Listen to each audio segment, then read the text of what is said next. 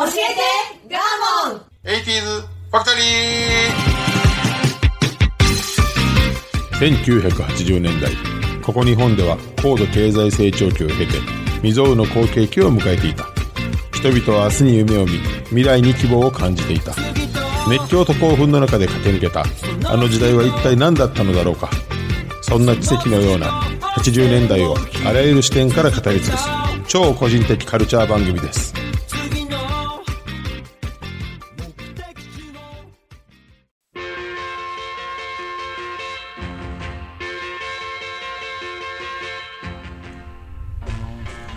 今週も始まりました。教えてガーモン 80s ファクトリー。私番組パーソナリティガーモンと。アシスタントの加藤夏子です。はいよろしくお願いしお願いいたますします。あの世の中ではい。一番コントに近いのは、お医者さんちゃうかなっていう。なんかお医者さんってこう独特な方多いじゃない、はい。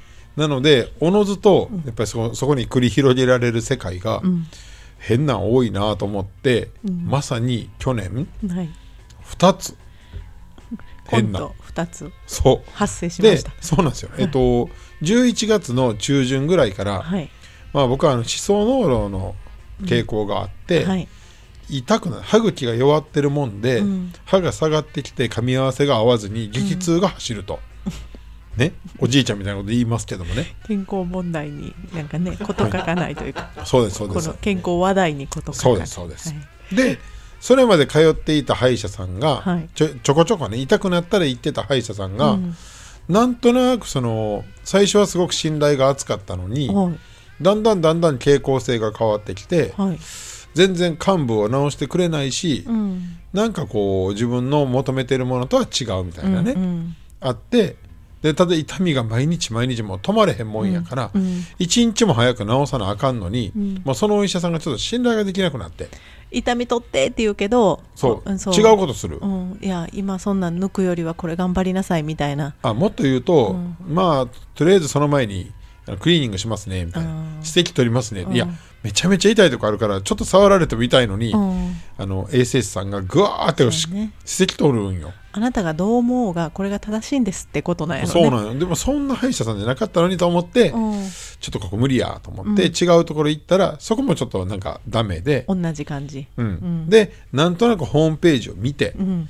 全然あの予測してなかった田舎の方の小さな歯医者さんに行ってみることにしたのね、はい。理由はまあその時間やってたからうんうん。だけ、で電話したら今から行けるって言われたんで、で行ったらほんまにちっちゃい歯医者さんで、はい。ただ駐車場は完備で、なんか駐車場の台数もなんかすごく多くて、ああ田舎ならではやなみたいな感じで入っていったら、なんかね対応がものすごい丁寧で。もう。レストランみたいな。どうぞいらっしゃいませみたいな。あの受付から、はいはい。で大丈夫ですか？みたいな感じで病院っぽでくないんだ。病院っぽくなくて、んで他の患者さんも呼ばれる時にうん。「えっと、誰々さん」って言って「んではーい」って言ったら「本当に遅くなり申し訳ございませんすぐやりますからすごい。きっと良くなりますよ」って言って連れて行くのえ。ここ何？と思って、うんうん。なんか違う展開？と思って雰囲気が違うんですね、圧倒的にただね。めっちゃくちゃ痛いから、もうとにかく早く呼んでくれと思ったら時間通りに呼んでくれて「うん。どうすどうですか？大丈夫ですか?」っつって、うん。あの全然その なんて言うんやろ、当たり方が違う、うんうんうん。なんかで座って、ああこれまた歯科衛生士さんが「はい見ますね」って来るんやと思ったら、そのそこドクターがドクターが何人かいて、はい普通歯医者さんって個人でやってるとこってまあ一人かな。一人やったりよくて二人やん、うんうん。それから5人ぐらいいてはってうん。で大きいんだ。ちっちゃいよ狭いの。狭いよその個人っぽいのにいっぱいおいやるんだ。個人個人完全にね。でも5人いてはったの、うん。まあ席が5つあってね、うん。でその先生が「よくいらっしゃいました」ってへ言って「かえ。なり痛いと思います」ドクターも。まだ見てないようんうん。もう必ずあの役に立ちますから。言って「わあ分かりました」みたいな、うん。でまああの台を倒して口開けてっていう時に、今タオルみたいなのかけるとこ多いけど、はい。そこはかけずに、ライトをあんまり照らさずに、ん。顔を見ながらやりますみたいな、お話しながらね。そうそう表情見ますみたいなね、うんうんああすごいいけてる、うん。でやはりこう思想脳炉の方は、なるべく抜かない方がいいんですと。いうことでって言いはんねんけども、これ歯茎の処置をしないとさすがに痛みが取れないですよねみたいなことで、一つ処理をしてくれたら、痛みがスーッと引いたの。で知覚過敏もかなりでしょって言って、うん。かなりですって言ってそこにまああの薬入れますねって言って、痛みがスーッと引いた後に、うん。えっともう受付で待っておいてくださいって言うんかと思ったら、あの若い歯科衛生士の女性が来て、うんどうぞこちらへって言って奥を案内されたのね、ほうほうほうあれ？どこ行くんやろうと思って、うん治療終わった後。治療終わった後、うん。まあある程度のクリーニングもして、うん。薬入れましたし言って、うん。ああよかったと思っていいお医者さんでよかったさあ帰ろうと思ったら、どうぞこちらにって言って奥に、うん。時間ありますか？もう何もなくね、うん。でそこ連れて行かれて席座らされたら目の前にちいちゃなパソコンの画面があってはい「あれ？で少しお待ちください」うん。言うて、その歯科衛生士の若い女性が、んなんかあのボードを持ってきはって、うん。で、えっと、うちのまあ趣旨、うん。ここの、まあ、歯科の趣旨を説明する動画があるんで10分ほどご覧ください。どうぞ。って言って 去っていったのよ。ほんなら免許更新の時に見るような、あれなんか事故バーンってしてさ、あはい。ドラマチックなさあるある。あれみたいに「いてててて」ってなんか歯のあのドラマやってる人みたいな動画が流れてきてはい。歯とは一生のお付き合いみたいな。なんか動画え？へえへまあ確かに今すごい治ってありがたいから見るんやけどん。え何が始まるんみたいな。10分。うん。で私どものこの歯科ではみたいな、この理念をね歯の痛みは単なる歯の痛みではない、ううん。もう手遅れにならないようにうん。一生付き合いましょうみたいな。うん。で高齢の女性が出てきて、ん私はこれで生まれ変わったわみたいなこう 美の追求みたいな感じの雰囲気のなん。か出てきて、ほほうなんかわからんけど、まあまあ感謝もあるし見ようかと、うん。で見終わったら「はいお待たお待たせしました」言ってその歯科衛生士さんが横座って、えっと、パソコンでクリックしながら、あのここの趣旨をってもう一回説明しだすのね。うんまだやるの？で歯のクリーニングは定期的にやれって世の中が言いますけども、あれは実はどういう意味かと申しますと言って営業が始まったのね。うん。おなるほど。何何？なるほどなるほど。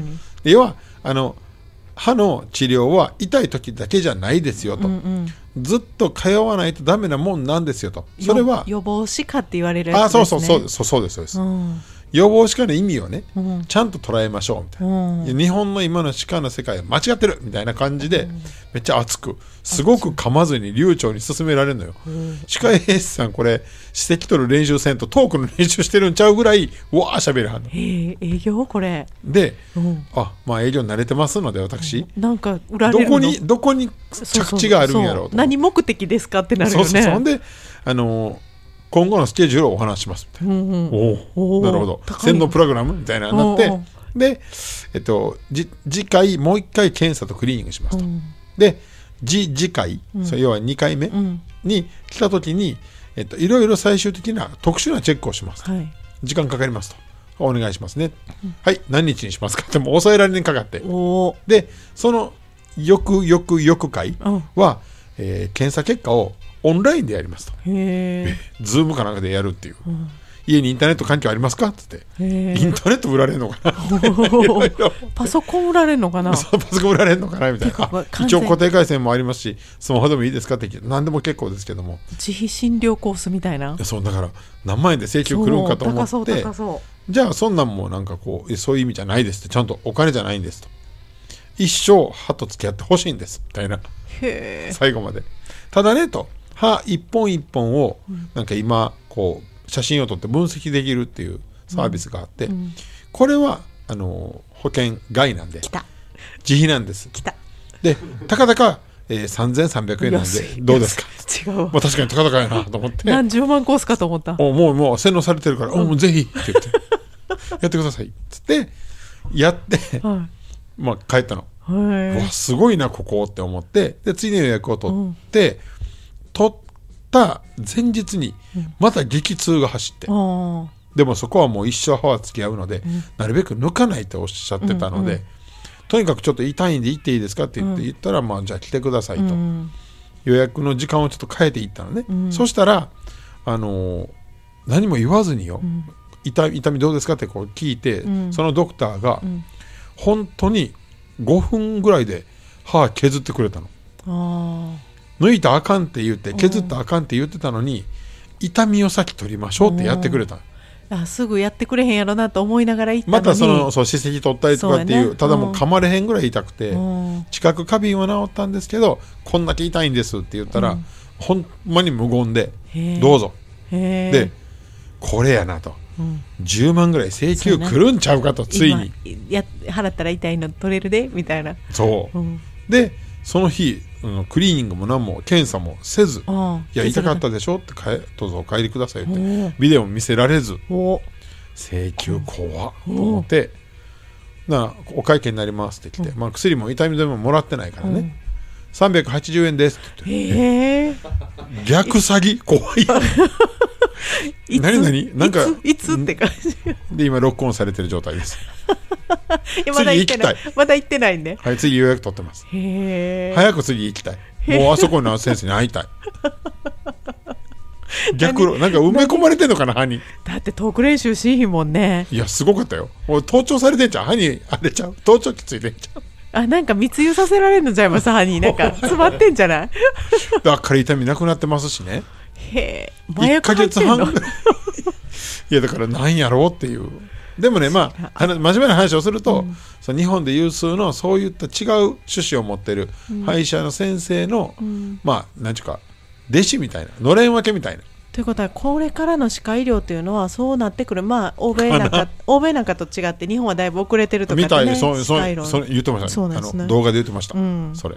そうものすごい言ってました。私もかな。だからというそう。なっていくんやね。いやなんかねあの今までの医者と違うなと思ってそのもてなし方もちょっとなんか見方によって怪しいしでもこれ何にはめられてるのかまだわからんっていう。でもそのトークスプリクとか全部あってあってね。よそのお医者さんもその系統のお医者さんやったら同じのやそのそらそ同じコンテンツがあって動画があって、このトークがあってっていうすあれがあるんでしょうね。でしょうね。でも今のところまだ安いし何も被害を受けてない。これでも恩恵しか受行ってたことあるっていう人あのそのいいんじゃなくてねその派閥のとこやったら知ってる人いっぱいおるんですよね。ねなんか逆詐欺とそうそう。次行ったらまた報告します、でもよどうも良さそうですね。はい、今のところはね、なんかにはめられてるよね。また人生乗っ取られると思うよね。次回も教えてください。家の権利書とかちゃうかな最後は いスタートです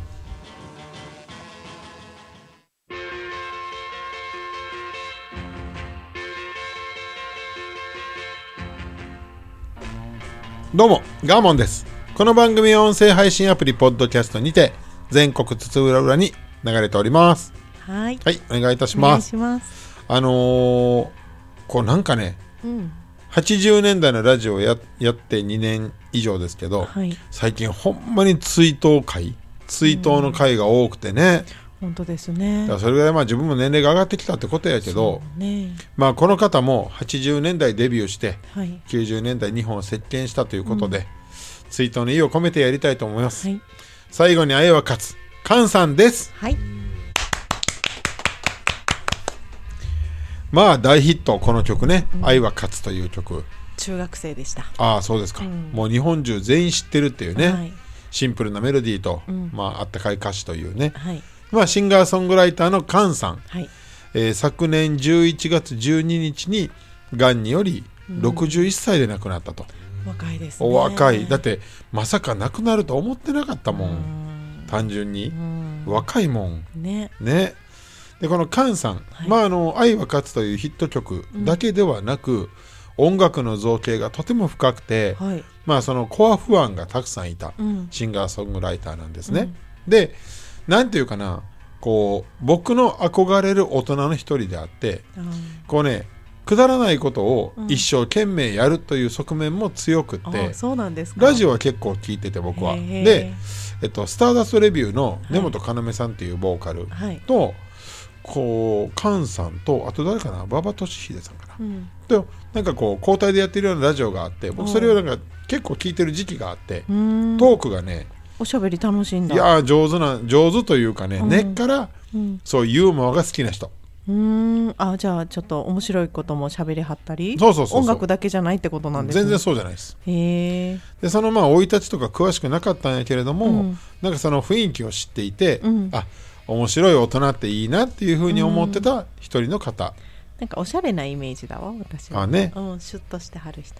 でなんとね本名、木村寛さんなんですねこの人あほカンさんって言うんだ。はい。平和の和と書いて寛と読むね。読むと。これが本名なんです。でこの名前の由来から言いますと、うん。えー寛という名前は父親の木村充さんがうん。命名しました、で実は父父親の、えー木村充さんは、えー多分福岡かな？RKB 毎日放送の番組プロデューサーとして音楽関係の業務を担当していましたと、うん。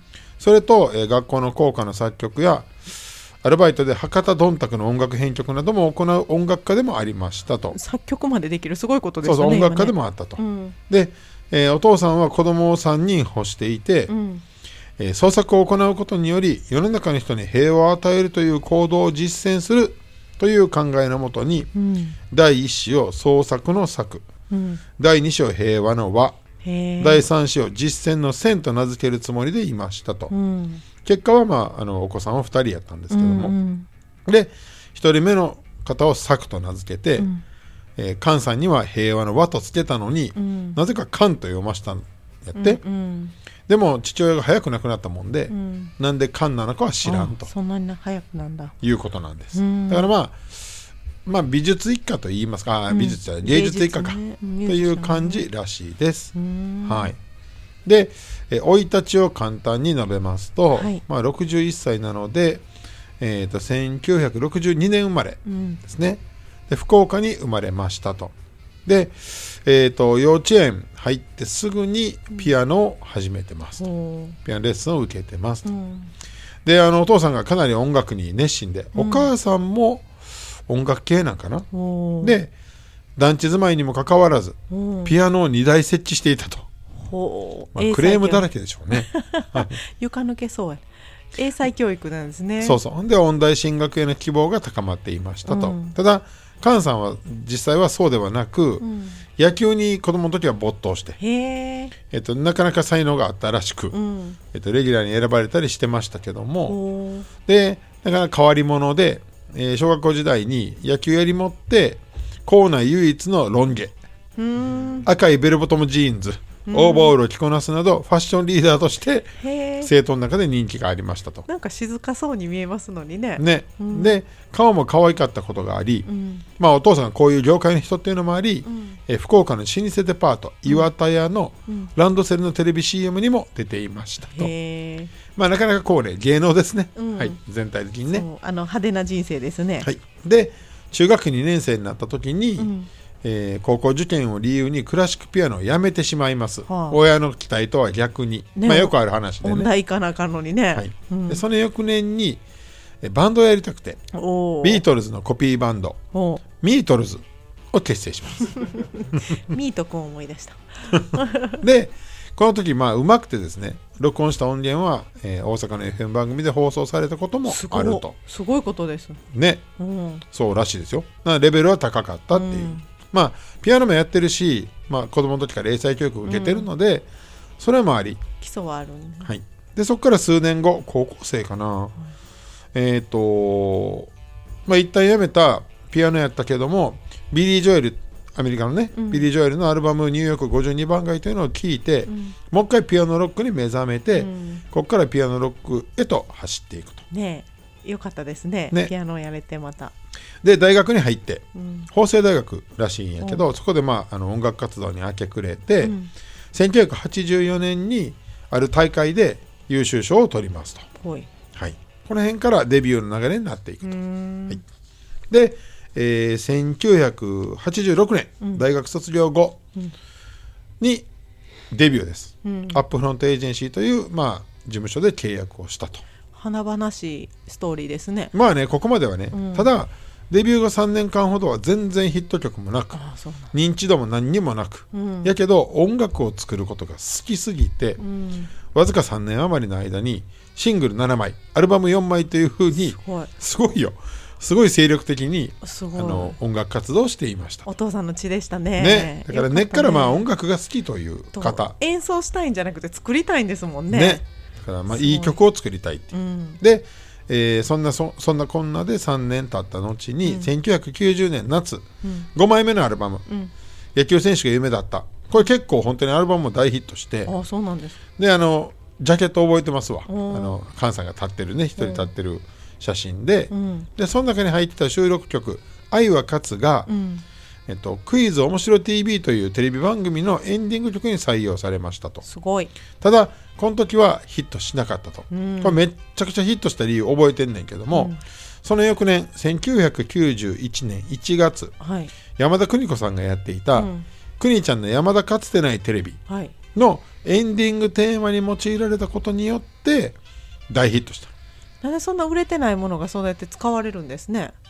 まあね評いい曲？やから業界内では良かったそういんじゃない？うことなんですよね。とか事務所がそろそろ売りたいということで一生懸命営業頑張った営業活動をしたのか、うん。で山田かつてないテレビがすごい人気のあるバラエティ番組だったので、余計大ヒットしたと、うん。そして結果的にシングルは200万枚。うん。オリコンチャートインが52週継続と。すごいうロングヒットを記録する90年代を代表する曲となりましたと、まあ確かにうん。誰でも空で歌えんじゃない、うんうん。あの世代の人は。全員知ってねると思います。ということで若い世代の方のために、はい。そして懐かしむために、ね久しぶり。愛は勝つを聞いてみたいと思います。どうぞ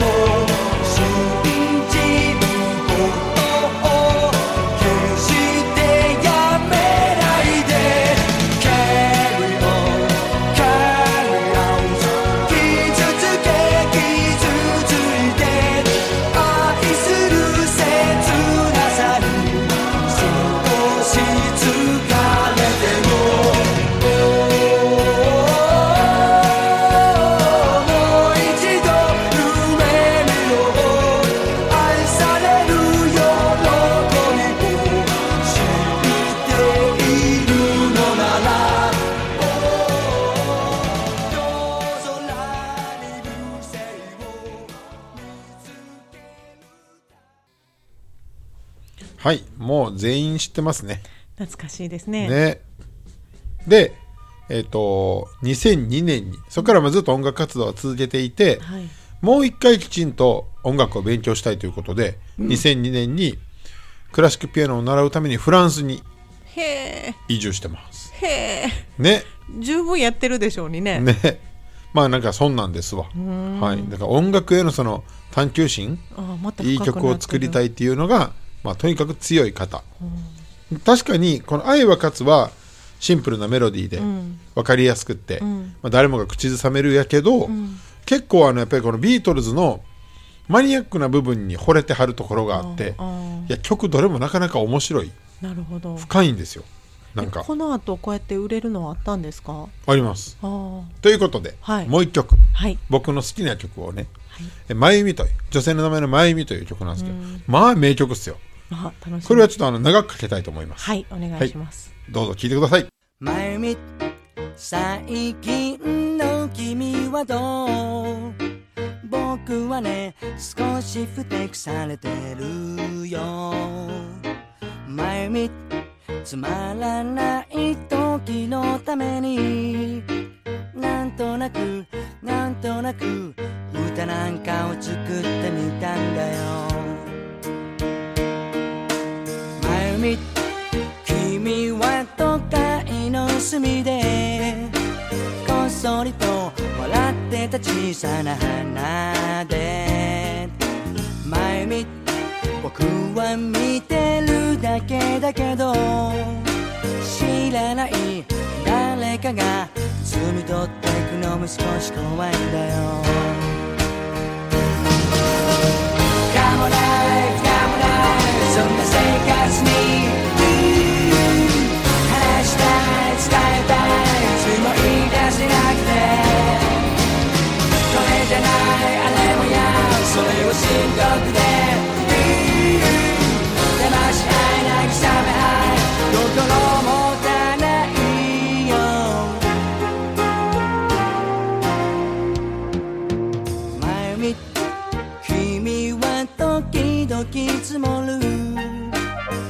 しみを一体どこへ流すの？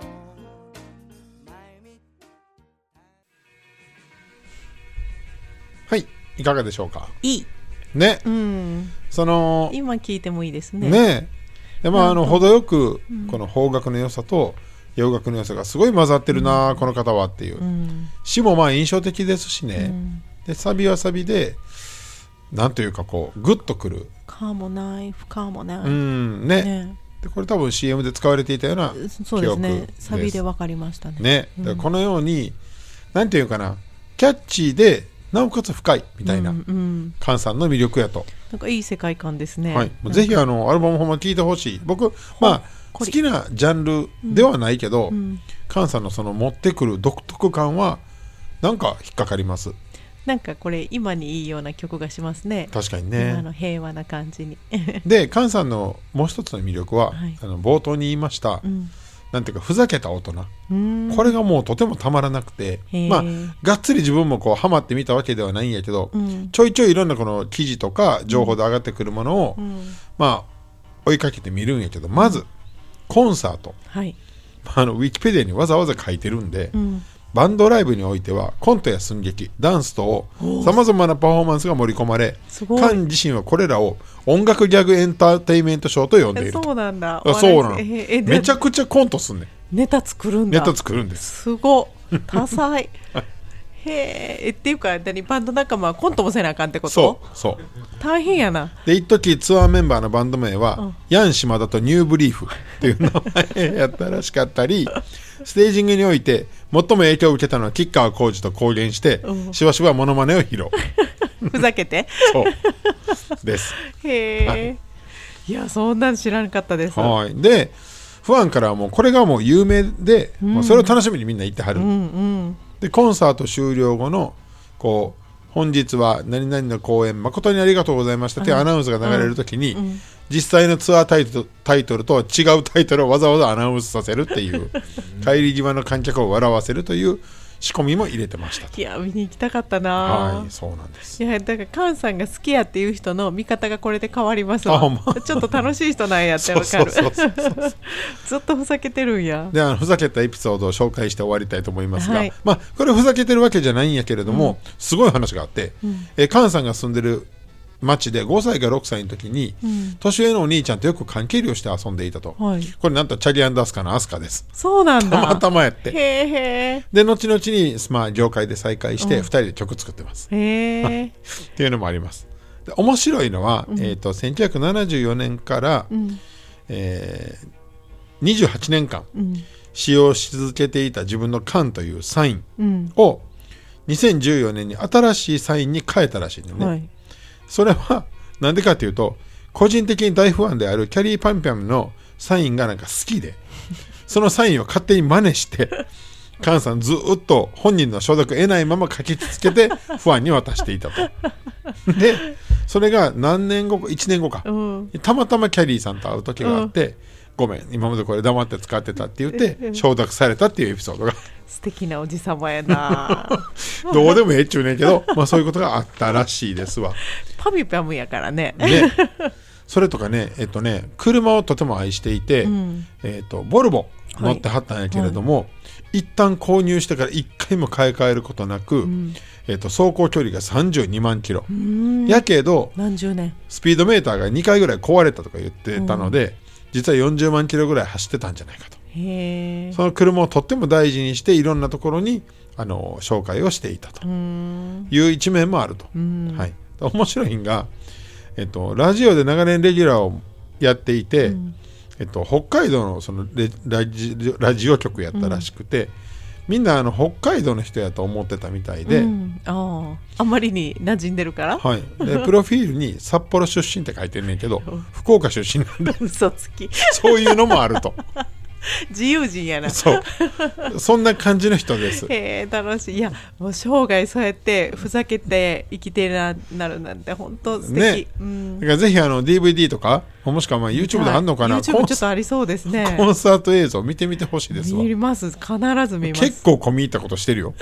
込み入ったあの芸をしてます。すごいわ。はい。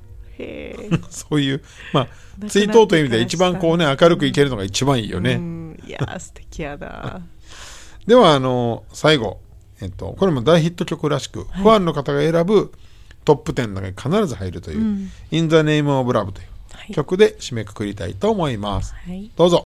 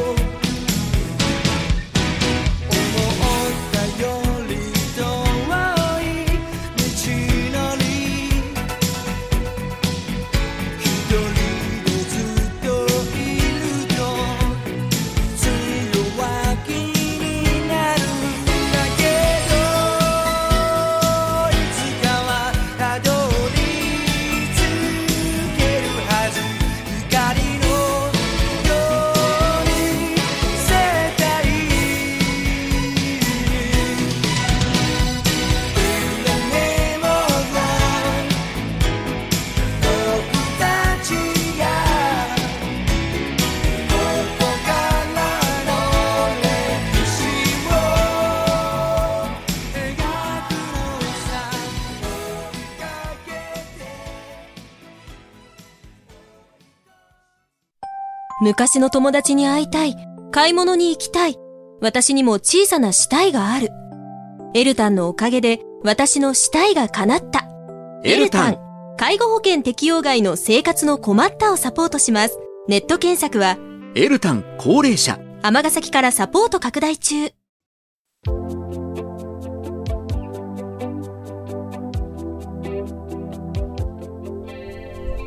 はい、いかがでしたでしょうか？ありがとうございました。知らなかったですねね。カンさんのこと。はい、ぜひぜひ、あの、まあ、楽曲とはい。DVD 的なもの、見たい。はい、見てみてほしいです、ね楽しめると思います。はい。はい。ご意見ご感想 SNS へお願いいたします。じゃあ来週はまた違うの。はい。やりましょう。それでは、さようなら